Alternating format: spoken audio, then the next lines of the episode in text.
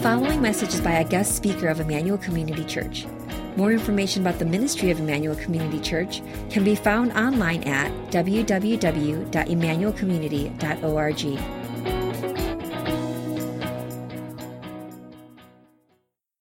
Good morning, ICC. It is good to be here with you all and to be bringing the word uh, to our church this morning.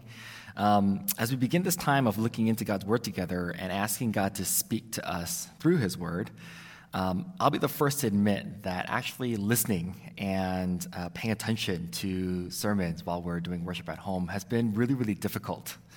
Um, we're often sitting on our couches or at our, our, breakfast tables, dinner tables, and we might have toddlers and kids that are playing nearby, or other children of ours that are on their own Zoom calls in other rooms or even in the same room as us. And I'm hesitant to say this because, if anything, uh, on a week where I'm preaching rather than one of the other members of our pastoral staff here, um, I'd say maybe it's better for everyone to just take a break from paying too close attention, and, uh, because you know, if, if if that was just me talking to here today on the pulpit, that that would be my heart. But in the faith that this is a time where God actually speaks to His people. I want to invite you all to join me as we hear what God is saying to us today. Because as we saw in the video, the topic of today's message is exactly that hearing or listening, Shema. Last week, during our study of the covenants, Dr. Steve said that one of the questions being answered in Scripture in the study of covenants is how can a holy God have a relationship with fallen, sinful people? And the answer provided by these covenants is through promises of faithfulness and commitment. At the heart of these covenants is the power of God's promises to give us hope for our future, a future in relationship with God. We can think of today's study in Deuteronomy 6 49, the beginning of the Shema, as an answer to the converse of that question How do fallen, sinful people remain in relationship with a holy God? And of all the ways that God could have answered that question, he says, to listen. So let's read our passage together Deuteronomy 6, verses 4 to 9. Hear, O Israel, the Lord your God, the Lord is one. You shall love the Lord your God with all your heart, and with all your soul, and with all your might. And these words that I command you today shall be on your heart. You shall teach them diligently to your children, and shall talk of them when you sit in your house, and when you walk by the way, and when you lie down, and when you rise. You shall bind them as a sign on your hand, and they shall be as frontlets between your eyes. You shall write them on the doorposts of your house and on your gates. So, in this passage, we're commanded at the very beginning Hear, O Israel. But what is it that we're supposed to listen to? What is it that we're supposed to be hearing? And the statement that follows is it tells us that we're supposed to hear God's promise of love. Hear, O Israel, the Lord our God, the Lord is one. The text says, uh, the text on your screen as we uh, share these slides doesn't say the Lord our God, the Lord is one, but it actually says Yahweh our God, Yahweh is one, right?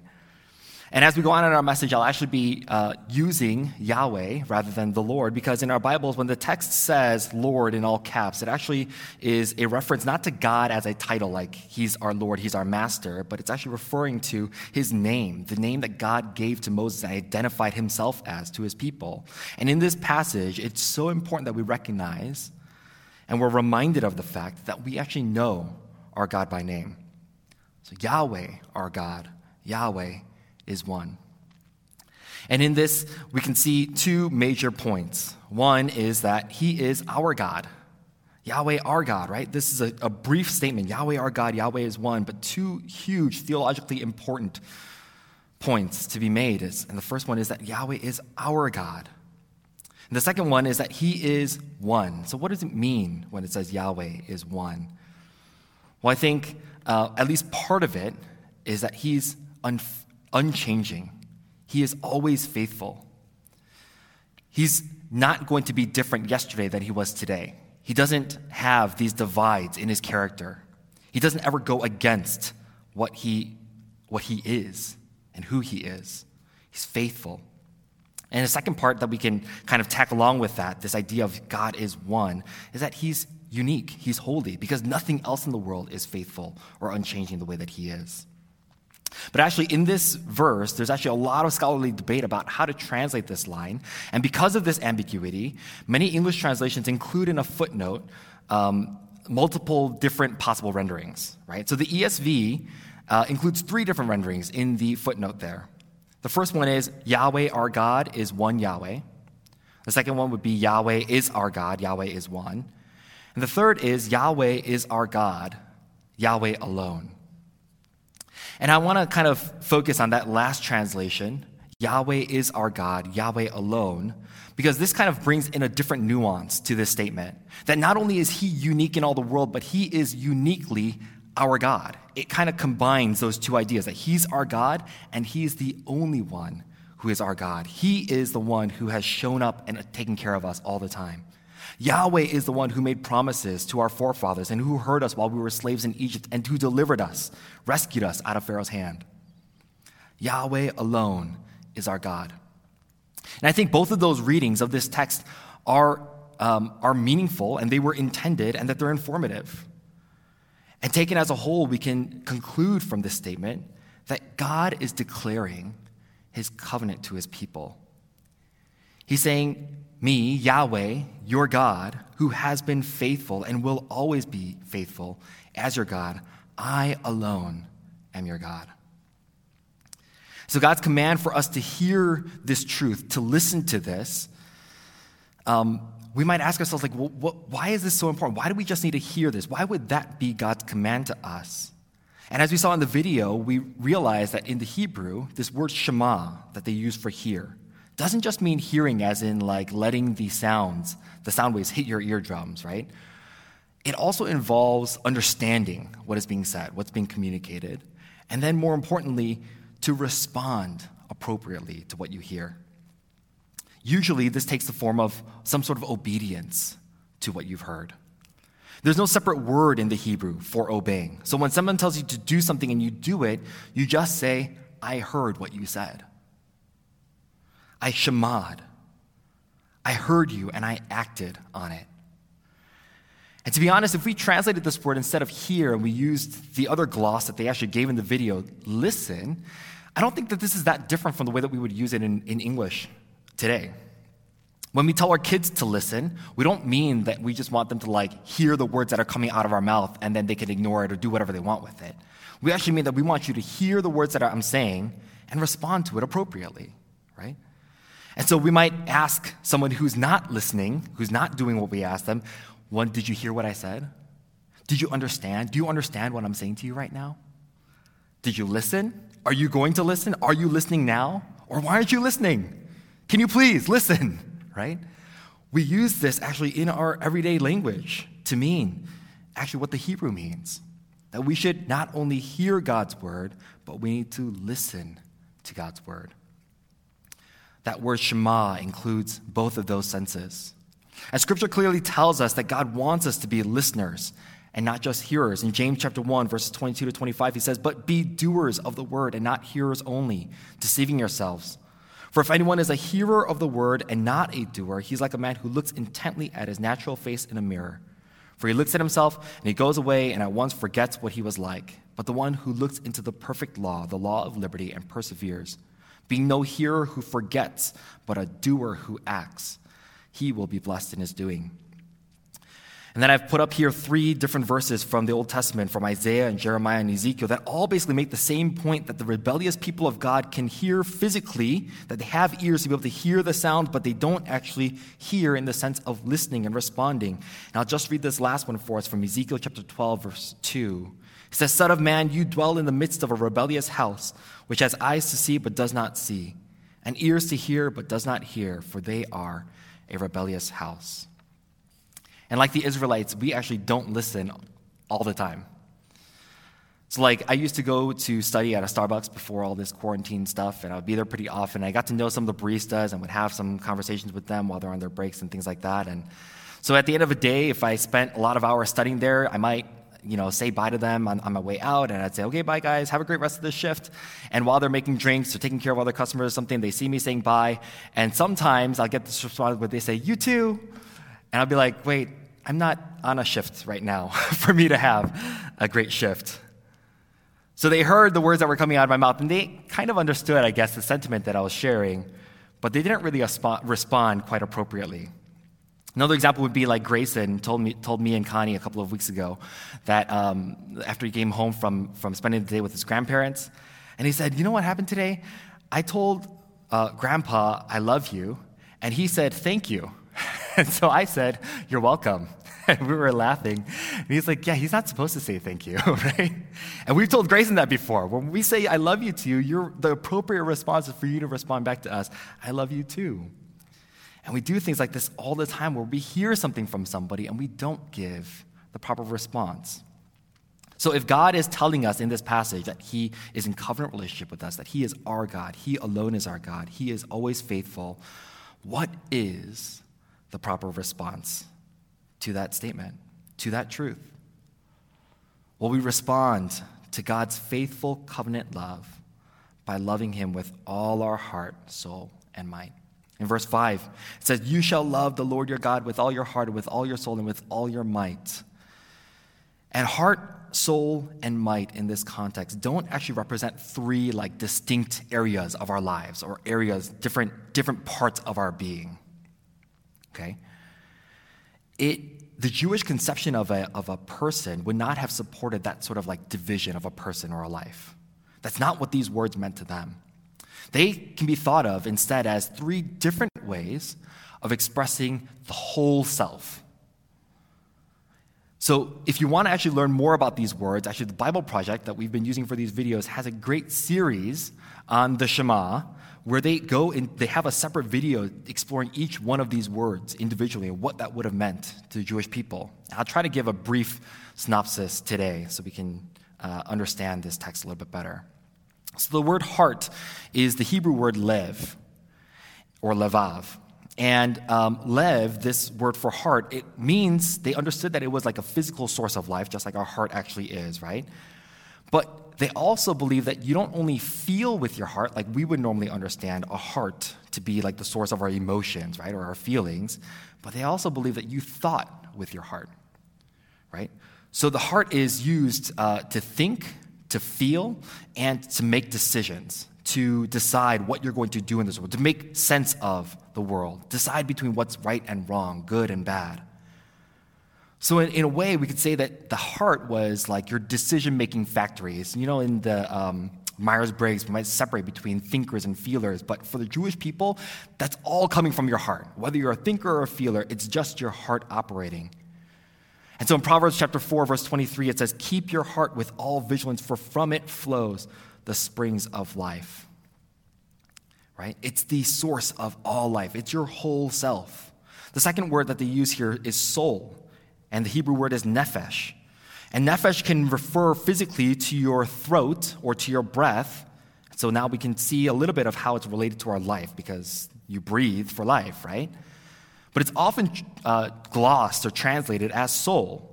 But today in English, we might think of a soul as like a non physical entity, right? It's like separate. Our body and soul are separate things. But for the Jewish people, that wasn't the case. That the nephesh really meant your entire being, including your body, the whole person or the whole life, the whole self.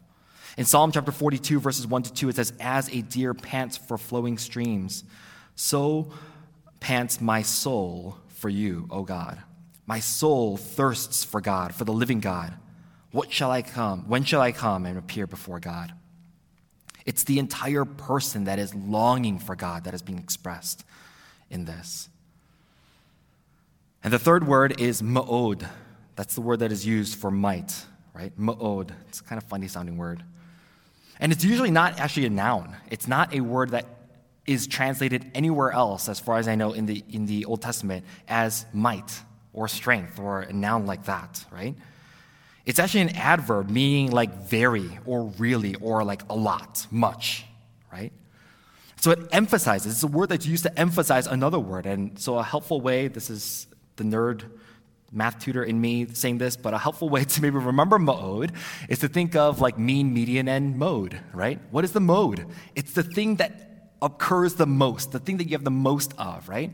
Mode means the stuff that you have a lot of. And here we can think of it as muchness, okay, which doesn't really make that much sense in English, but, but you kind of get what I'm saying. And it's not even specifically tied to a particular thing that you have a lot of, but it's just saying all the things that you have at your disposal, whether it's your wealth or your power, or your influences, relationships, talents, all of this stuff, that that is what you're using to worship God. So again, we can see that this is really referring to the whole life, the whole self. All of these words are referring to the whole person. And so the emphasis here is that we love God with all of us, with everything that we have. And this whole life, whole person love for God has at least two major implications. And the first one is exclusivity, meaning that we're to be devoted to God and not chase, chase after all these other gods or idols, because God is our God, and so we need to be His people. It reminds me of the two lovers that are uh, written about in the Song of Solomon. And in chapter 2, verse 16, it says, My beloved is mine and I am his, that there is an exclusive relationship here, that God has uh, promised to be with his people, and he's given of himself to us. And so we ought to do the same. And in verses 10 to 15 of Deuteronomy 6, the chapter that we're looking at today, God says that when He brings them into the land that He promised their fathers and He fulfills all these promises, there's a huge emphasis on He's the one that's going to do that, that they should remain faithful to Him and not chase after these other gods. In verse 15, it says, Because Yahweh your God in your midst is a jealous God. And the second major implication of this whole life, whole self love for God is unity or integrity. And I couldn't think honestly of a, of a good word or good way, perfect way to express this. But what I mean is that our thoughts and feelings and desires and our actions, our influences, our abilities, all of it together needs to align to fully love God. We can't just believe but not act. We can't just do the right things but not actually love God with our hearts and emotions. That we need to use all of our faculties and resources in loving Him. God is one, and in the same way, He's asking us to be one in our love for Him. So we see that our whole life love for God is firmly rooted in and is a response to God's amazing covenant love for us. He is devoted to us, He's set us apart, and so we ought to be set apart for Him. He has unity consistency, faithfulness in his love for us, and we ought to have the same for him. And to this point in my sermon today, my guess is that most, if not all of us, have heard all of this before. That we know and we understand that these things are true. We know what's expected of us, even. But are we really listening? Are we living in light of this truth? There's a real call in this text to real action in our real lives that cannot be dodged. The expected response to God's past faithfulness and his future for, for, for faithfulness as we continue to live, for his uh, whole person love for us, is a love that is not just internal, it's not just feelings, or not just believing certain things about him, but it's expressed with our whole lives. So we're expected to have this utter devotion to Him.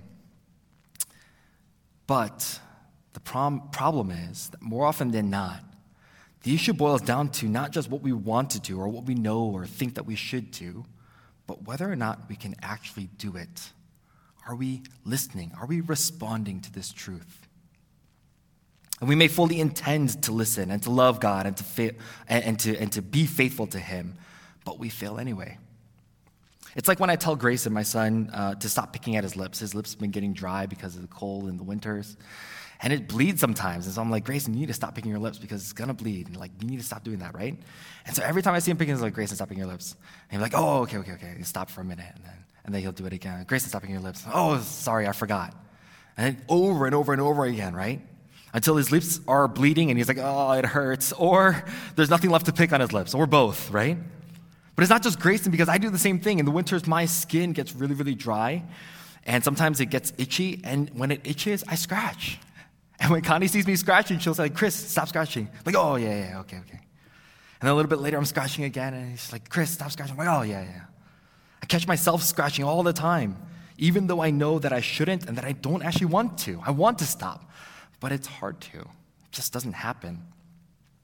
And interestingly, in this passage in Deuteronomy 6, right, we've only gone through verses 4 and 5. He's given us his command, told us what the response is, but the rest of the passage in the next four verses, in verses 6 to 9, he tells us how we can be better at responding well to his covenant.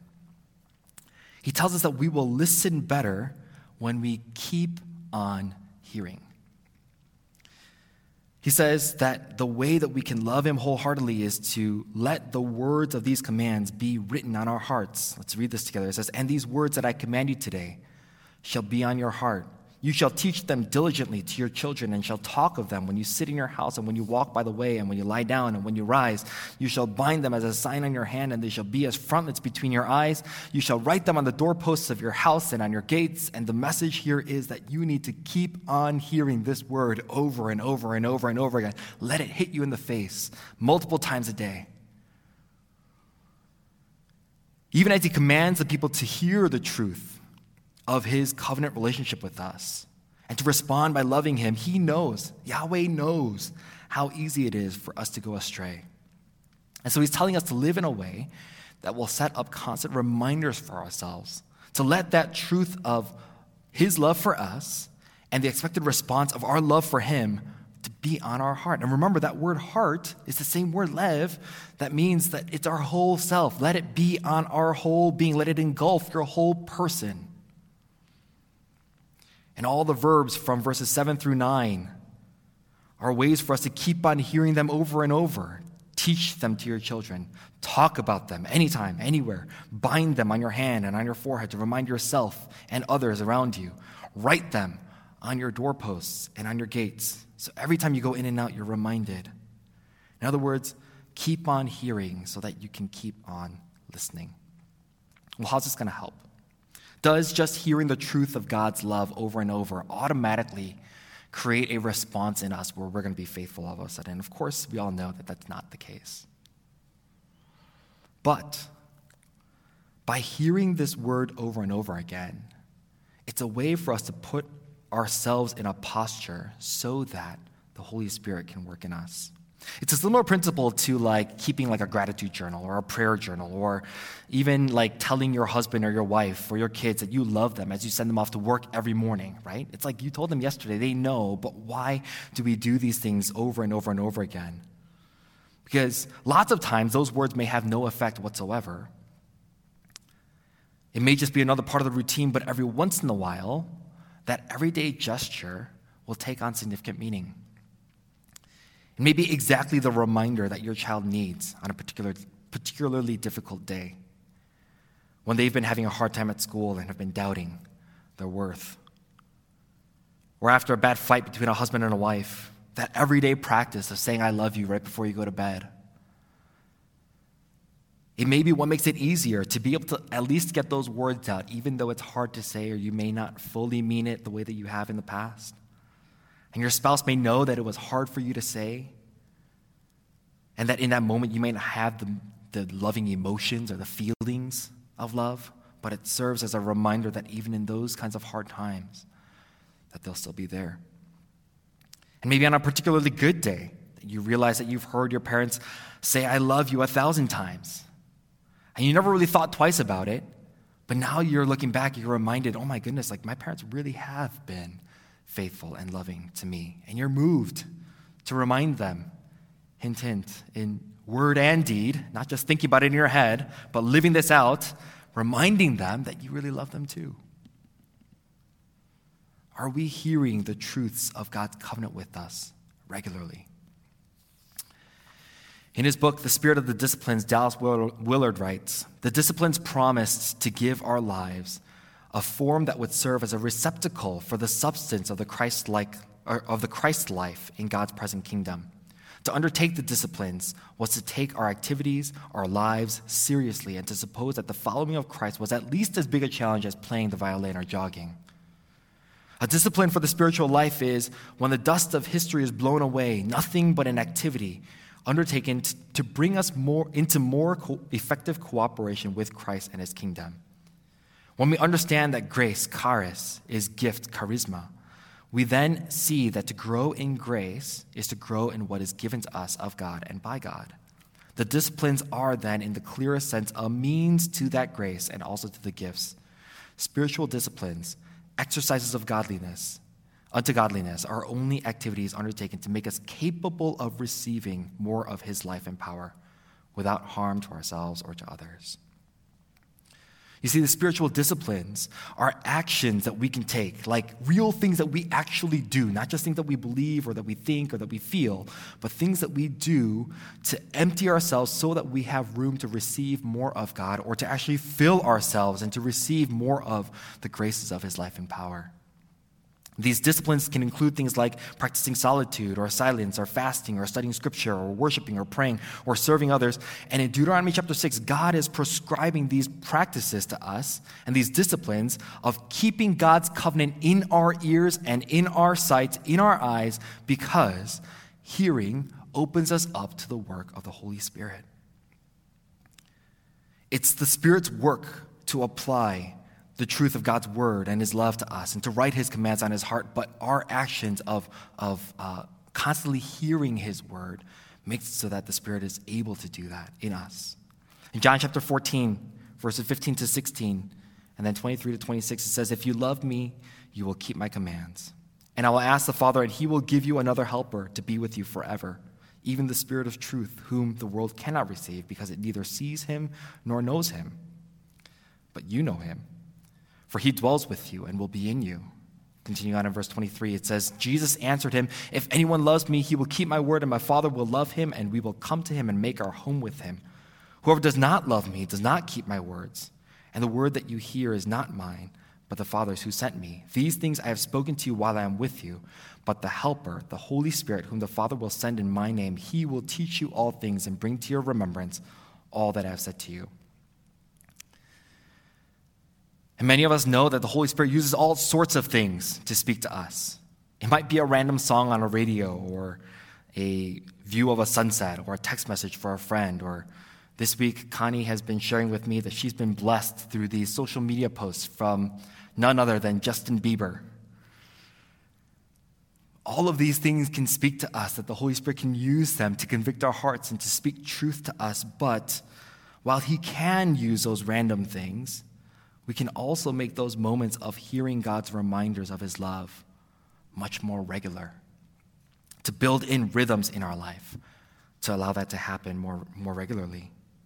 It's like keeping a photo of your family in your wallet, or having a standing date night with your spouse, or guarding your dinner time as family time. Why do we do those things? It's not because those things in themselves are necessarily the most important, but that they create space for the the relationships that we care about to grow. But we often respond like Naaman did when we think, man, there's no way that this can be it. There's no way that like writing these verses on my wall or having these sticky notes with, with biblical truths on them or listening to Christian songs can really make that much of a difference, right? It's too easy. It's not spiritual enough. But remember that God is calling us to love Him with our whole beings, not just a spiritual part as if that's separate from our physical part. You can't distinguish or separate the two. You are your heart and your soul and your strength. Your physical actions have real spiritual ramifications. And so we need to hear God speaking truth to us regularly. We need to talk about God regularly. We need to be reminded of these truths regularly. So, are you listening? Will you listen? Maybe for some of us, we're being invited to follow the prescriptions of verses 8 and 9, to actually have these physical reminders in place where we set alarms on our phone to remind us to pray or we write down verses and actually put them on sticky notes and put them around our house or put them in our office or in our workspace at home or in our car or on our computer. Maybe we set the radio in our cars to Christian stations or make a mantra wall somewhere at home with truths from Scripture. Listening to this word in Deuteronomy 6 means responding, responding in our actual physical lives with real action. The rest of the time this morning, I, w- I do want to spend a little bit uh, focusing on just the commands in, in verse 7. In, uh, for the Jewish people, for thousands of years, they've been reciting what they call the Shema. It comes from this passage, right? They've been reciting the Shema every morning and every evening in accordance with the commands in verse 7. And um, so Daniel Block, a professor emeritus from, from Wheaton, says Orthodox Jews recite the Shema twice daily as part of their prayers in the morning when they wake up and at night before they sleep. In so doing, they take the yoke of the kingdom, which is to say that they place themselves under the sovereignty and kingship of Yahweh. The Shema is as close as early Judaism came to the formulation of a creed. And why do we need creeds? Because we need to remind ourselves, retell ourselves these truths that we so easily forget. They're a way of recentering, reorienting, refocusing. There are these micro corrections every day so that we don't, even if our hearts are prone to wander, that we don't give them enough time to wander too far. In a, in a sermon on the Shema given for his congregation, Rabbi Aaron Raskin, the dean of Brooklyn Heights Jewish Academy, he talks about how the reason why they recite the Shema every morning and every night is because the morning represents the good times in life and the night represents sort of the hard times. And he's saying, no matter what, whatever the circumstance in your life, in the good times that we need to be reminded that it is because of God's faithfulness. In the hard times, we need to be reminded that God will still be there with us and that He promises us continued faithfulness. So, what are the practices that, like the Jews who recite the Shema every day, morning and night, that we will engage in to be reminded of God's love for us? One thing that I've found that really helped me is um, this new journaling thing that I started this year in 2021. I'm terrible at journaling, but I bought this new journal called the One Line a Day Journal, and it takes the pressure off so I don't have to try to come up with anything like amazing and really deep. And I just write one thing at the end of the day, and the profound impact that it's had on me is that it reminds me every day to um, just think about like where was God today in my in my life? What was He doing? What was He up to? Where did I miss Him? What were some of the good blessings of today, and what were some of the struggles? So I would challenge you all to try to take up some sort of a daily practice to hear God's promises regularly. The second way that this, uh, the second thing that verse 7 says to us is it says, You shall teach them diligently to your children, right? That it tells us that we need to um, give these commands to our children. And, and so in Jewish culture, not only is the Shema recited morning and evening, but it's also the first of the commandments that parents teach to their children. And in verse 7, God tells his people to diligently teach this to your children, right?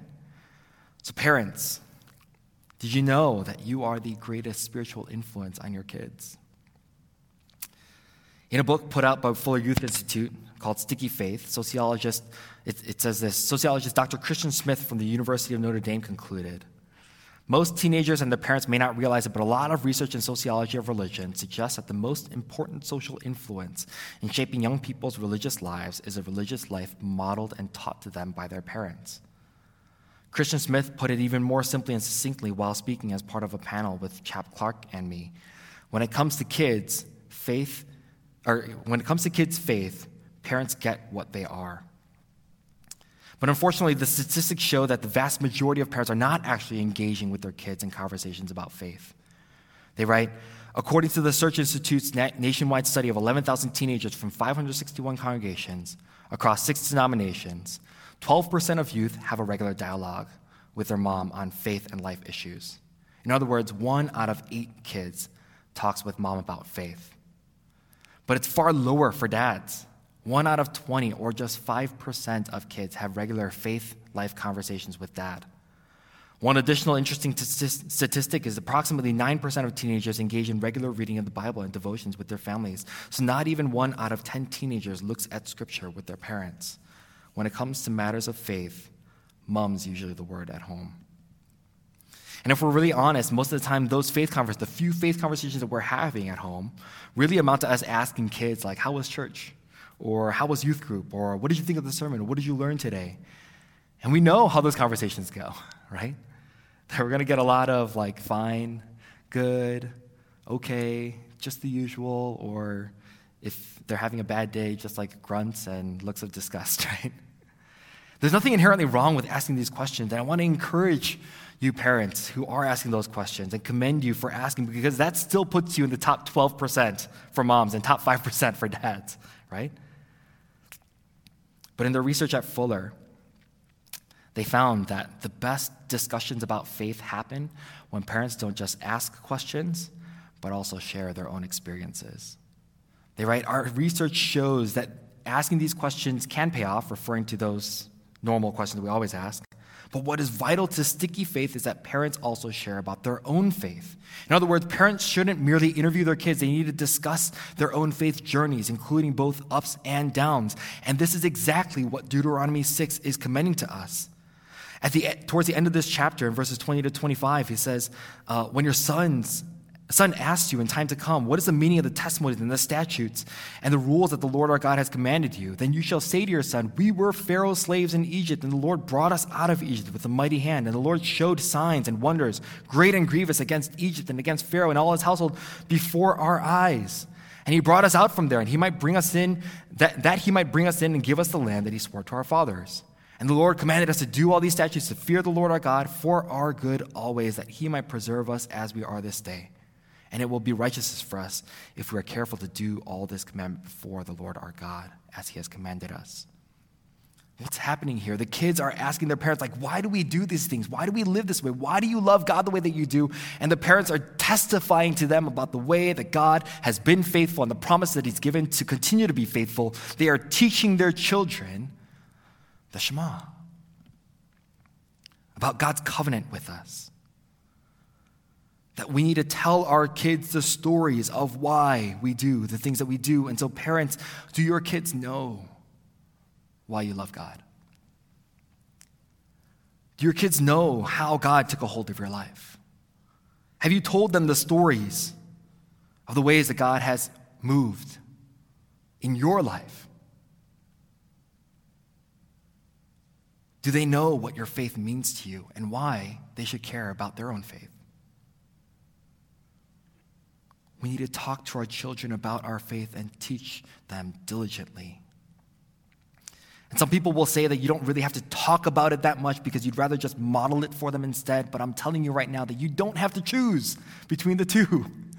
They are not mutually exclusive. You can talk about it and model it. You ought to do both. And that's exactly what Deuteronomy 6 tells us that we need to live a wholehearted, whole person, whole life, covenantal, loving relationship with God. Not just talk, not just actions, but everything. So, Kara Powell, the, the author, one of the authors of that book, shares that her family has started this tradition that when they have dinner, instead of asking, a, a, a they, they, they intentionally ask about the highs and lows of each day. Then they eventually added a third question and they ask one another, How did you see God at work today? And then she goes on to say that sometimes her kids don't answer the question, don't know how to answer the question, and they are reluctant to answer the question, but that's okay. And they say, like, yeah, if you want to pass, that's fine. But she says that it's actually more important that they hear what she and her husband Dave respond to that question every day. She writes, in fact, as important as the kids answering that question is, that they hear Dave and me answer that question every day. Teach your faith to your kids. It cannot be a faith that remains only internal. It cannot be something that's just believed. It needs to be something that's lived and embodied. And we need to go out of our way to show our kids what a whole life love for God looks like. Starting a new culture in your family and having having these conversations is going to be difficult and uncomfortable. But a starting point might just be to ask your kids how you can pray for them. And then not to just walk away and be like, okay, I'll pray for you later, but to model it for them, pray for them there on the spot. Or ask them to pray for you, right? Again, it's not about just interviewing and grilling them and saying, like, okay, I need to fill all your needs and you tell me what, I, what you want from me, but to do it for them, model it for them. So, church, as we wrap up this message this morning, I really, really, truly believe that when we take to heart the words that God has spoken to us, when we actually live out in response to these commands and in response to the promises that He gives, that there will be radical transformations in our lives and in our families and in our church. So, God is calling each of us today to listen, to hear, to respond. So, will you respond to Him today? Let's pray. Father God, we want to thank you so much for this word for Deuteronomy 6. And Lord, we thank you for being a God who does make these promises and give us your covenants. We thank you that you're a God who is patient with us, that even when we fail, that you don't just do away, but Lord God, that you, um, you show us grace. You're always faithful, even when we're not. And Lord, I pray that um, all of those who are hearing this word today, that we would be challenged not just to be hearers, but be doers of your word, that we would listen, we would respond appropriately, we would give you our allegiance, and that we would uh, love you with a whole heart, whole life love. Help us to um, just open ourselves up to what the Spirit is able to do in us. And we ask for you to be giving us more of your grace and your strength each and every moment. We pray this in Jesus' name. Amen.